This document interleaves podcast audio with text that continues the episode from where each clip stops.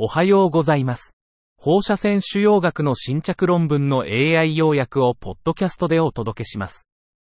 よろしくお願いいたします。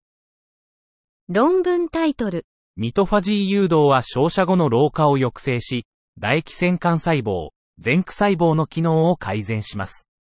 Mitophagy induction improves salivary gland stem, progenitor cell function by reducing senescence after irradiation. 頭頸部がんの放射線治療は唾液腺の機能低下を招く。本研究は、放射線による唾液腺管、前駆細胞の老化誘導におけるミトコンドリア機能不全の役割を調査。7グレーの光子線でマウス唾液腺オルガノイドを照射し、老化マーカーとミトコンドリア機能を評価。照射後、ミトファジー誘導剤ウロリチン A による処理は老化表現系を軽減し、オルガノイド成長と自己複製能を改善。ミトファジー活性化は放射線後の唾液腺再生能力の回復に有効な治療戦略であることを示唆。論文タイトル、転移性肉腫に対する線量増加低位切除放射線療法、セイバーによる局所制御の改善、国際的な多施設での経験。Improved local control following dose escalated stereotactic ablative radiation therapy, SABR, for metastatic sarcomas. An international multi-institutional experience. 対象、転移性肉腫に対する定位的アブレーション放射線治療、セイバーの局所制御、LC と全生存期間、OS。方法、前向き登録簿からセイバー治療患者を抽出し、カプランメイヤー分析とコックス比例ハザード多変量解析を実施。結果、94患者の118病変を分析。中央ベッド4は175グレー4。1年、2年 OS 率は81.3%。50.5%LC 率は85.3%、78.2%。多変量解析。高齢と非配転移が OS に振り、P より小さい0.03。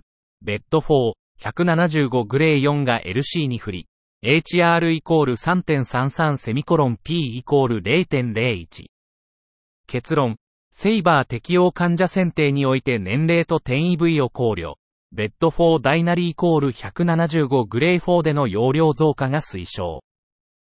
論文タイトル、頭頸部がん治療における定位最小者、オスカー・ランブレットセンターの長期経験に関する広報指摘研究。Stereotactic re-radiation in the treatment of head and neck cancers. A retrospective study on the long-term experience of the Oscar Lambert Center. 背景と目的、頭頸部がんの手術不能な再発に対し、低位放射線治療の有効性と安全性、予後因子を評価。方法、2007年から2020年にかけて、オスカー・ランブレセンターで再発、二次頭頸部がんに対し36グレー、6分割のサイバーナイフ登録商標定位最小者を受けた110人を対象に後ろ向き解析。結果、中央追跡期間106.3ヶ月、2年生存率43.8%、95%CI、34.3から52.9、中央生存期間20.8ヶ月、95%CI、16.5から26.3。2年の局所再発率52.2%、領域再発率12.8%、遠隔転移率11%。グレードダイナリーコール2の地発性毒性の累積発生率は24ヶ月で42%。結論。再発または二次原発の頭頸部がんに対する低位放射線治療は実施可能で、中央生存期間20.8ヶ月、地発性毒性の累積発生率42%としたが、局所再発率は無視できず、さらなる研究が必要。論文タイトル、追跡調査中に持続的に検出された循環有利エプスタインバーウイルス DNA を有する上咽頭がん患者における経口化学療法と観察のみの比較。Oral chemotherapy versus observation alone in nasopharyngeal carcinoma patients with persistently detected circulating cell-free Epstein-Barr virus DNA during follow-up. 非転移性鼻咽頭がん、NPC、患者431名を対象に広報指摘研究を実施。エブブ DNA 陽性が持続するが臨床的、画像診断的再発の証拠がない患者に経口化学療法79名と観察352名を比較。傾向スコアマッチング後、傾向化学療法群は観察群に比べて中央 MDFS が12.9ヶ月、P イコール0.009、DFS が24.1ヶ月、P イコール0.035と優位に延長。